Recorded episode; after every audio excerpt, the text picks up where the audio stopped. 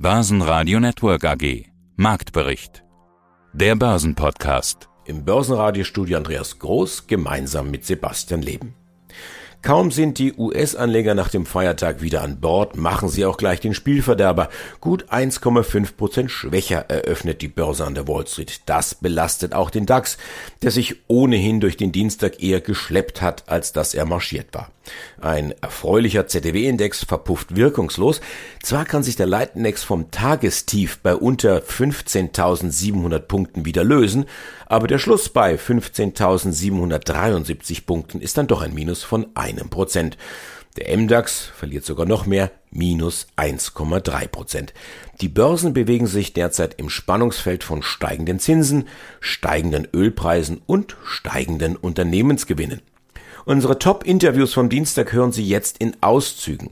Zettelt Putin einen Krieg an? Vermögensverwalter Uwe Eilers sagt, das kann sich Russland auf Dauer gar nicht leisten. Der globale Anlagestratege Heiko Thieme sagt, die 15.000 Punkte werden wir noch mal sehen. SBO-Chef Gerald Grohmann schwärmt von vollen Auftragsbüchern und vom Turnaround. Der Neurowissenschaftler Roland Ulrich erklärt, wie sie mit Wut und anderen Emotionen besser umgehen und den Anfang macht jetzt Kapitalmarktstratege Philipp Vorn dran. Bei Inflation in Sachwerte investieren. Und zur Not auch in Kühlschränke. Grüß Gott, mein Name ist Philipp Vorndran von Flossbach von Storch. Und das Thema, das die Anleger derzeit umtreibt, das ist sicherlich Inflation, damit verbunden die Geldpolitik der Notenbanken. Herr von Dran, Sie schauen ja nicht auf die einzelnen Länder, schon gar nicht auf Deutschland. Sie haben die Welt im Blick. Ist dort das Thema Zinsen, Inflation relevant? Ja, natürlich ist das relevant. Äh, die Inflation, die steigt ja mehr oder weniger rund um die Welt, egal ob wir in die USA schauen oder nach Europa. Überall haben wir Inflationsraten, die wir über viele Jahrzehnte so nicht mehr gesehen haben. Das treibt die Politik um, das treibt die Anleger um und das treibt logischerweise auch die Notenbanken um. Die versuchen von der Position behind the curve, wie man das immer im Englischen so schön ausdrückt, also hinter der Kurve zu sein, nach vorne zu kommen. Aber sie wissen auch, dass viele Faktoren, die im Moment die Inflationsraten dominieren, von Notenbanken überhaupt nicht kontrolliert werden können. Denn die Notenbanken werden nichts tun können gegen Lieferengpässe. Die Notenbanken werden sich sehr schwer tun, gegen die Demografie anzukämpfen. Also sie sind da zu einem gewissen Maße auch auf verlorenem Posten. Aber dass sie überhaupt was tun, dass sie sich bewegen, vor allen Dingen die amerikanische Notenbank als sicherlich die größte oder wichtigste, würden Sie sagen, das ist ein historischer Schritt, dieser mögliche Abschied vom billigen Geld? Nee, das würde ich so nicht sagen. Wenn wir die letzten zehn Jahre anschauen, hat das die US-Notenbank ja regelmäßig versucht. Wir haben ja immer wieder von Tapering gesprochen. Wir haben in den letzten zehn Jahren, auch wir beide, regelmäßig von Zinswenden gesprochen. Unsere Aussage war dann regelmäßig die, ja, die US-Notenbank muss das machen, schon allein aus äh, Verbalhygiene, aber sie ist ähnlich wie die EZB limitiert in dem Potenzial, äh, das sie umsetzen kann, während es in der EZB eher das Problem der Staatsfinanzen sind oder ist, ist es in der USA die Markt, Kapitalmarktabhängigkeit, weil die US-Volkswirtschaft lebt vom Konsument und der Konsument in den USA gibt nur Geld aus, wenn seine Immobilie tendenziell im Preis zulegt und wenn er sich keine Sorgen machen muss um seine Altersvorsorge, die ja dort primär am Kapitalmarkt investiert ist. Äh, und deswegen wird die US-Notenbank in ihrer Zinsanhebung Diskussion relativ schnell wieder zurückrudern, wenn die Kapitalmärkte in die falsche Richtung laufen. Das wird noch etwas dauern, aber das limitiert das Potenzial nach oben. Das heißt, so eine Geschichte, täglich grüßt das Murmeltier, täglich grüßt das Tapering, jährlich grüßt der Versuch der Zinsanhebung? Ja, bis zum gewissen Maße vielleicht nicht jährlich, aber rhythmisch grüßen die Murmeltiere, das ist sicher eine gute Beschreibung. Heiko Thieme, globaler Anlagestratege. Der DAX, der ist immer auf der Liste, über den sprechen wir natürlich. Und dazu will ich jetzt mal kommen. Der DAX kämpft seit Anfang des Jahres, sah es ja erst aus, als ging es auf neue Rekorde. Danach hat er die 16.000 immer wieder im Visier. Da wird so ein bisschen ein Armdrücken drum gestartet. Und momentan ist er ein ganzes Stück drunter. Wie ist die aktuelle Lage im DAX, deiner Meinung nach? Gut, ich darf noch mal ganz kurz einen Rückblick machen. Ich hatte gesagt, der DAX-Index wird im Jahre 2021, ich war die 16.000 Marke erreichen können, zwischen 15 bis 16.000. Die 16.000 waren eine obere Marke und ich sagte dann mehrfach, wir können auch die 16.000 Marke allerdings nur geringfügig um wenige Prozentsätze überschreiten. Das Höchstniveau war bei knapp 16.300. Das nenne ich jetzt bitte nicht selbstlobend, aber selbstkritisch. Das ist eine Punktlandung, wenn man sowas fertig bringt. Beim Dow Jones war es übrigens 36.000 mit einem marginalen marginalen Überschreiten. Da waren wir bei 36.500 gewesen. Ich war also bitte, auch das hat gestimmt. Jetzt ist die Herausforderung für mich, kann ich nochmal solche Punktlandung hinbringen? Denn im Jahr davor hatten wir auch eine Punktlandung gehabt. Das wird nicht jedes Jahr funktionieren. Wir wird auch mal Schieflagen haben. Wie sieht es in diesem Jahr aus? Die 16.000 Marke werden wir für lange Zeit umkämpfen. Wir werden die 15.000 Mark in diesem Jahr sehen und unterschreiten.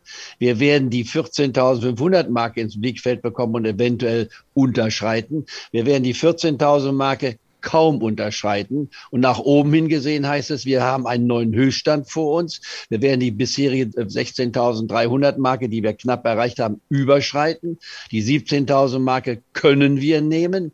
Die 18.000 Marke ist für mich eine obere Decke, die nur unter ganz gewissen Umständen, die zurzeit nicht vorhanden sind, überschritten werden können. Und die Prognosen, die vor einigen Wochen, Monaten von 20.000 sprachen, die werden meines Erachtens dieses Niveau zumindest in diesem Jahr nicht erreichen. Das wäre die Aussage. Klartext, um es zu formulieren, 14 bis 18.000 ist meine Schwankungsbreite für den DAX, wobei die 14.000 nicht erreicht werden muss und die 18.000 Marke kann erreicht werden, ist auch kein absolutes Muss. Und wir sind jetzt genau in der Mitte gewesen heute Morgen. Jetzt sind wir drunter bei 15.700. Das heißt, wir kommen jetzt in den Test hinein in den nächsten Wochen und Tagen schon, kann man sagen, wie weit kann der Markt noch fallen, bevor wieder die neue Anlegerklasse kommt, die sagt, Mensch, fünf Prozent gefallen, wir kaufen wieder DAX oder Dow Jones. Das haben wir erlebt in achtfacher Form ungefähr in vergangenen zwölf Monaten. Wann hört dieses einmal auf? Wann gibt diese Gruppe auf? Schwer zu sagen. Ich glaube, die Gruppe ist weiterhin daran interessiert, den Markt zu kaufen. Deswegen weit unter 15.000 aus der Jetzt-Situation werden wir kaum unmittelbar kommen. Das könnte sich erst im späteren Jahresverlauf entwickeln mit dem Zusammenklang einer veränderten Notenbankstrategie. Da kommt einiges auf uns zu. Das heißt, bitte Flexibilität in diesem Jahr ist noch größer angesagt als im vergangenen Jahr. DAX-Index 16.000 als Basis zu nehmen, schön und gut. Heute Morgen wäre es gut gewesen, gleich zu sagen, man geht leer dem Markt, kauft also eine Put-Option auf den DAX aus. Hätte man sofort mal schnell 10 bis 20 Prozent gewonnen. Im Nachhinein weiß man immer, wo man 100 Prozent machen kann in kürzester Zeit. Nur im Vornherein ist es immer ein gewisses Risiko, was jeder für sich abwägen muss. Ich bin Uwe Eilers, Vorstand und Mitgründer der Frankfurter Vermögen. Herr Eilers, die neue Geldpolitik der amerikanischen Notenbank Fed hat viele Tech-Werte kalt erwischt, vor allen Dingen aus der zweiten und dritten Reihe. Wie gehen denn Sie damit um?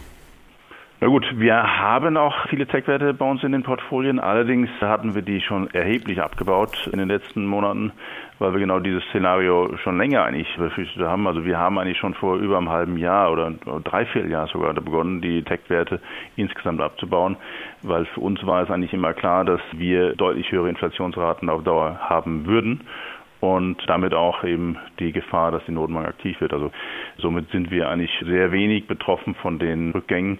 Das kann man auch sehr gut an unseren klassischen beiden Fonds sehen, den Aktienfonds und auch dem Mischfonds. Die sind beide auf neuen Höchstständen derzeit und klettern momentan weiter. Wie beurteilen Sie denn die neue Geldpolitik der amerikanischen Notenbank? Ist die historisch oder reiht sie das ein in, in eine ganze Reihe von Versuchen, die Geldpolitik wieder zu normalisieren? Meines Erachtens ist die Fed insgesamt relativ berechenbar in dem, was sie tut, im Gegensatz zur EZB.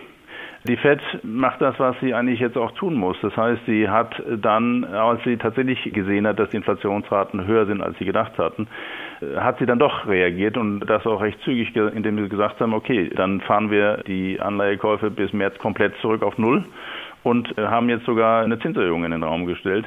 Also und ich kann mir gut vorstellen, dass das auch kommt. Und dementsprechend ist dies berechenbar und äh, meines Erachtens auch richtig. Und auch reiht sich das in dem ein, wie Sie eigentlich bisher in den ganzen Jahren zuvor agiert haben. Stichwort Anleihen bzw. Fremdwährungsanleihen. Da werden Sie von Haus aus auch ein besonderes Augenmerk auf das Thema Zinsdiskussion legen, oder? Absolut. Wir haben äh, sehr viel an Fremdwährungsanleihen, gerade in US-Dollar investiert.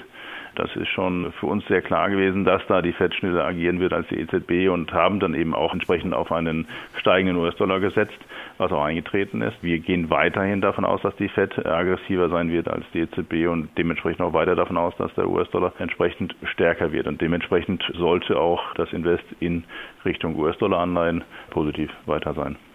Aber 25 Basispunkte, auch wenn man das vier oder fünfmal im Jahr macht, so richtig aggressiv ist das doch nicht.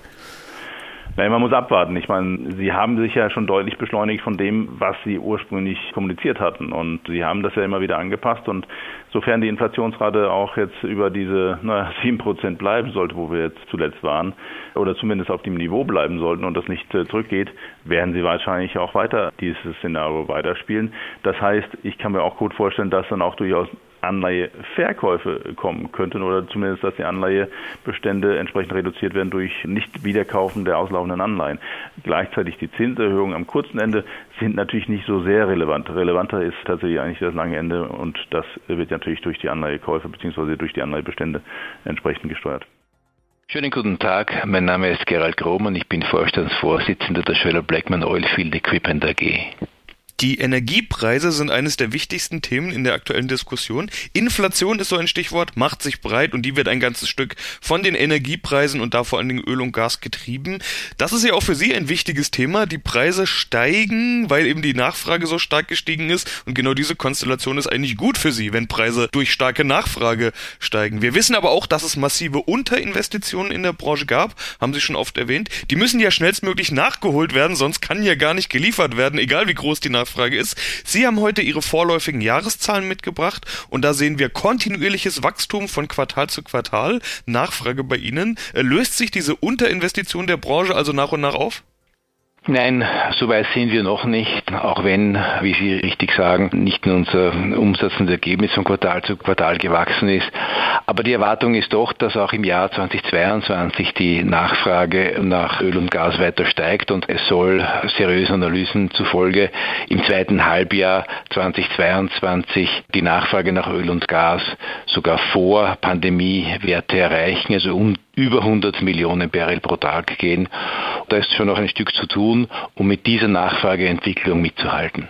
Okay, das impliziert natürlich auch, dass das Vor-Corona-Niveau noch nicht erreicht ist. Wollen wir mal in die Analyse gehen? Q3 war der Tiefpunkt, das haben Sie ja auch schon einige Male betont und hatten das so ja auch prognostiziert. Äh, das heißt, dass die Nachfrage nicht auf einen Schlag nachgeholt wurde, sondern eben jetzt kontinuierlich zurückkehrt. Ich hatte ja schon gesagt, dass sie auch kontinuierlich gewachsen sind. Die 292 Millionen Euro Umsatz sehen noch gar nicht so besonders aus im Vergleich zu den 291 vor einem Jahr. Plus 50 Prozent beim Auftragseingang dann aber doch doch 343 Millionen Euro. Wie gut ist die Lage also aus Ihrer Sicht äh, vor Corona-Niveau noch nicht erreicht, aber plus 50 Prozent kann sich doch sehen lassen? Ja, ich glaube, wir starten mit gutem Rückenwind in das Jahr 2022. Wie Sie richtig gesagt haben, der Auftragseingang ist natürlich immer ein wichtiger Indikator für die Zukunft und die plus 50 Prozent füttern natürlich auch unsere Annahmen und unsere Zuversicht für das Jahr 2022. Mein Name ist Ronald Ulrich. Ich betreue seit vielen, vielen Jahren Trader bei ihren Entscheidungen und zwar vor allen Dingen aus psychologischer Sicht. Ich nutze so die Erkenntnisse der Psychologie, der Soziologie, der Verhaltensökonomie und vor allen Dingen der Neurowissenschaften bei der Analyse der Märkte, weil am Ende des Tages Börse ist Psychologie und wenn ich als Anleger und Trader an der Börse erfolgreich sein will, dann brauche ich einfach das Know-how aus den Neurowissenschaften und aus der Psychologie, um einfach mit meinen Emotionen besser umgehen zu können. Also wenn ich so richtig wütend bin und sagt meine Frau, beruhig dich doch, sage ich, nein, ich will mich jetzt da reinsteigern. Ist es eigentlich sinnvoll, Wut zu beherrschen? Sie haben auch gesagt, das setzt ja auch viel Energie frei. Was bedeutet das, um wieder zum Thema zurückzukommen, zur Börse? Was bedeutet das für den Trader? Für den Trader ist das natürlich gefährlich. Man soll die Wut auch mal rauslassen können, aber dann bitte nicht im Trading an der Börse, indem ich jetzt anfange, aggressiv so ein Staccato-Trader zu werden, ganz hohe Risiken einzugehen, weil das ist sozusagen das Desaster, was dann kommt. Und das ist der Moment, wo die Leute die ganz, ganz großen Verluste machen und ihr Trading-Kapital crashen. Wichtig ist, wenn diese Wut, wenn diese Aggression kommt, was bei Trading ja durchaus häufiger der Fall ist, das frühzeitig zu erkennen. Es gibt immer dieses Fenster zwischen Reiz und Reaktion. Ich bin nicht nur fremdgesteuert, aber wenn einmal meine emotionalen Zentren im Gehirn überaktiviert sind, bin ich fremdgesteuert, weil mein Verstand abgeschaltet, runterreguliert ist. Das heißt, ich habe dieses kleine Fenster, in dem ich reagieren kann, wo ich weiß, okay, gleich kommt der Tilt-Moment, äh, dann raste ich aus, dann flippe ich aus, dann mache ich irgendwie ganz große Fehler. Das heißt, ich mache den Bildschirm aus, ich gehe aus meinem Trading-Raum raus, ich betätige mich sportlich, ich gehe an die frische Luft, ich bewege mich, weil ich baue ja Stress und Aggression über körperliche Betätigung ab und nichts anderes. Das heißt, ich muss meinen Körper aktivieren. Und wenn man diese Wut und dieser Stress führt ja auch zu körperlichen Reaktionen. Ich bin verspannt, ich verkrampfe, ich kriege vielleicht Schweißausbrüche, mein Herzschlag geht hoch, meine Atmung wird kürzer. Das heißt, Wut, Angst, Druck und Stress hat immer eine körperliche Reaktion. Und wenn ich diese körperliche Reaktion neutralisiere, dann ist auch mein Geist wieder beruhigt. Das heißt, und das ist der Trick dabei, über die verschiedenen Techniken aus dem Bereich der, der positiven Psychologie, aus dem Bereich von NLP oder eben durch reine sportliche Bewegung. Nämlich sage, ich laufe jetzt dreimal um den Block, ich mache jetzt einen Trimmlichtparcours im Park oder ich stelle mir jetzt ein paar Gewichte oder ich habe hier meine Boxhandschuhe, mein Punching Ball, den verprügel ich jetzt mal. Und so baue ich diese ganze Aggression, die Wut und den Ärger ab. Und erst wenn ich wieder in diesen Normalzustand zurückgekommen bin, diesen buddhistischen Mönch, der in diesem mentalen Gleichgewicht ist. Und das heißt ja nichts anderes, als dass ich wieder Zugang zu meinen Verstandsarealen im Gehirn habe. Das heißt, dass ich wieder in meiner kognitiven Leistungskraft bin und handlungs- und entscheidungsfähig bin und Zugang zu meinem ganzen Wissen, meinem Know-how, meiner Trading-Expertise habe. Wenn ich den Zustand wieder erreicht habe, dann gehe ich zurück an den Bildschirm und da kann ich auch wieder traden, dann kann ich meine Pläne umsetzen, dann handle ich wieder regelbasiert und habe ein vernünftiges Risiko- und Money-Management und dann werde ich ja wieder erfolgreich sein. Aber wenn dieser Moment der Emotionen kommt, wenn die überkochen, sofort raus aus diesem Szenario, raus aus, aus dem Trading-Raum, Bildschirme abschalten und Fehler vermeiden und einfach zusehen, dass ich diesen Stress und den Druck körperlich abbauen kann. Ganz wichtig, Bildschirme abschalten, nicht kaputt schlagen. Lieber den Zen-Master an der Börse machen als das HB-Männchen. Roland Ulrich, Experte für Trading und Finanzpsychologie. Ich danke für dieses Interview. Herzlichen Dank. Börsenradio Network AG. Marktbericht. Der Börsenpodcast.